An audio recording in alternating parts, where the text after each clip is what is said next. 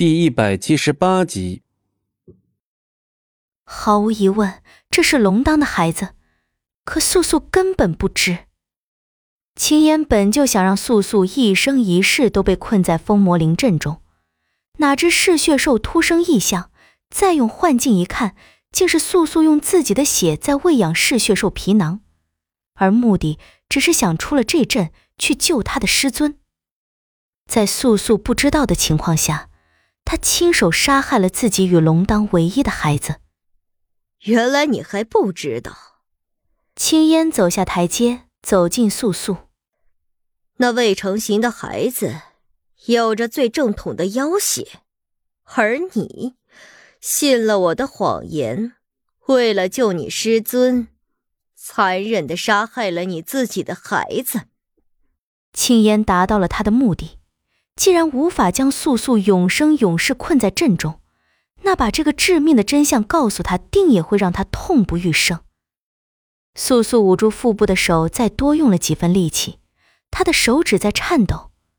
他知道青烟此刻并非在骗他，在萧山时，他曾多次感觉小腹疼痛；在风魔灵阵中，他也明显感觉到有温热的液体自腿部流下。可为何他没有想到，他竟然有了龙当的孩子？那一滩猩红的鲜血，不只是他一个人的呀！他那未出世的孩子。素素张大了嘴，顿时吐不出一个字，黑色的眼眸尽数转为红色。那么，风景涵再一次骗了他吗？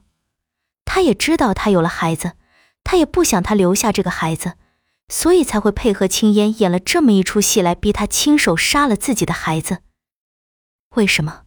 为什么他此刻还能如此安然无事的坐着，好像一切都未发生，好像他有多痛，他一点都不在乎。风景寒，他亲手杀害的孩子是为了谁？素素愿意用自己的生命来换取风景寒的性命，他可以做任何事。只要能还清风景涵为他付出的一切，可这个孩子，这个孩子是他与龙当的孩子，他甚至都没有感受到孩子的存在，一切就要离他而去。他痛恨这一切，所有人都要对他这样残忍吗？风景涵不是想他幸福吗？那这一切又算什么？他身上的伤口哪一处不是为他所伤？他抛弃自我的牺牲哪一次不是为了他？但他却始终要以如此残忍的方式夺走他的幸福。素素捂住腹部的手逐渐变为利爪，像龙当那样的利爪。他的利爪不断陷入肉内，试图使自己保持清醒。风景寒发现素素的异样，立马飞出石庭，一把抓住素素渐渐变为利爪的手，眼中百般复杂。素，你。风景寒话未道完，素素就甩开他的手，他眼中的黑再不复存在，尽数被血腥的红色吞没。那一瞬间，素素体内所有的灵力全部聚集起来，她的衣袂在风中扬起，目眦尽裂看着风景寒，咆哮却嘶哑到极致的声音发出：“我恨你，我诅咒你，永远得不到幸福。”不需要龙当再替他渡血，素素已完全妖化。风景寒眉峰蹙起，丝毫不掩饰，欲抓住素素。可下一秒，他飞身离开这里，带着满身的伤，还有一颗破碎的、再无法复原的心。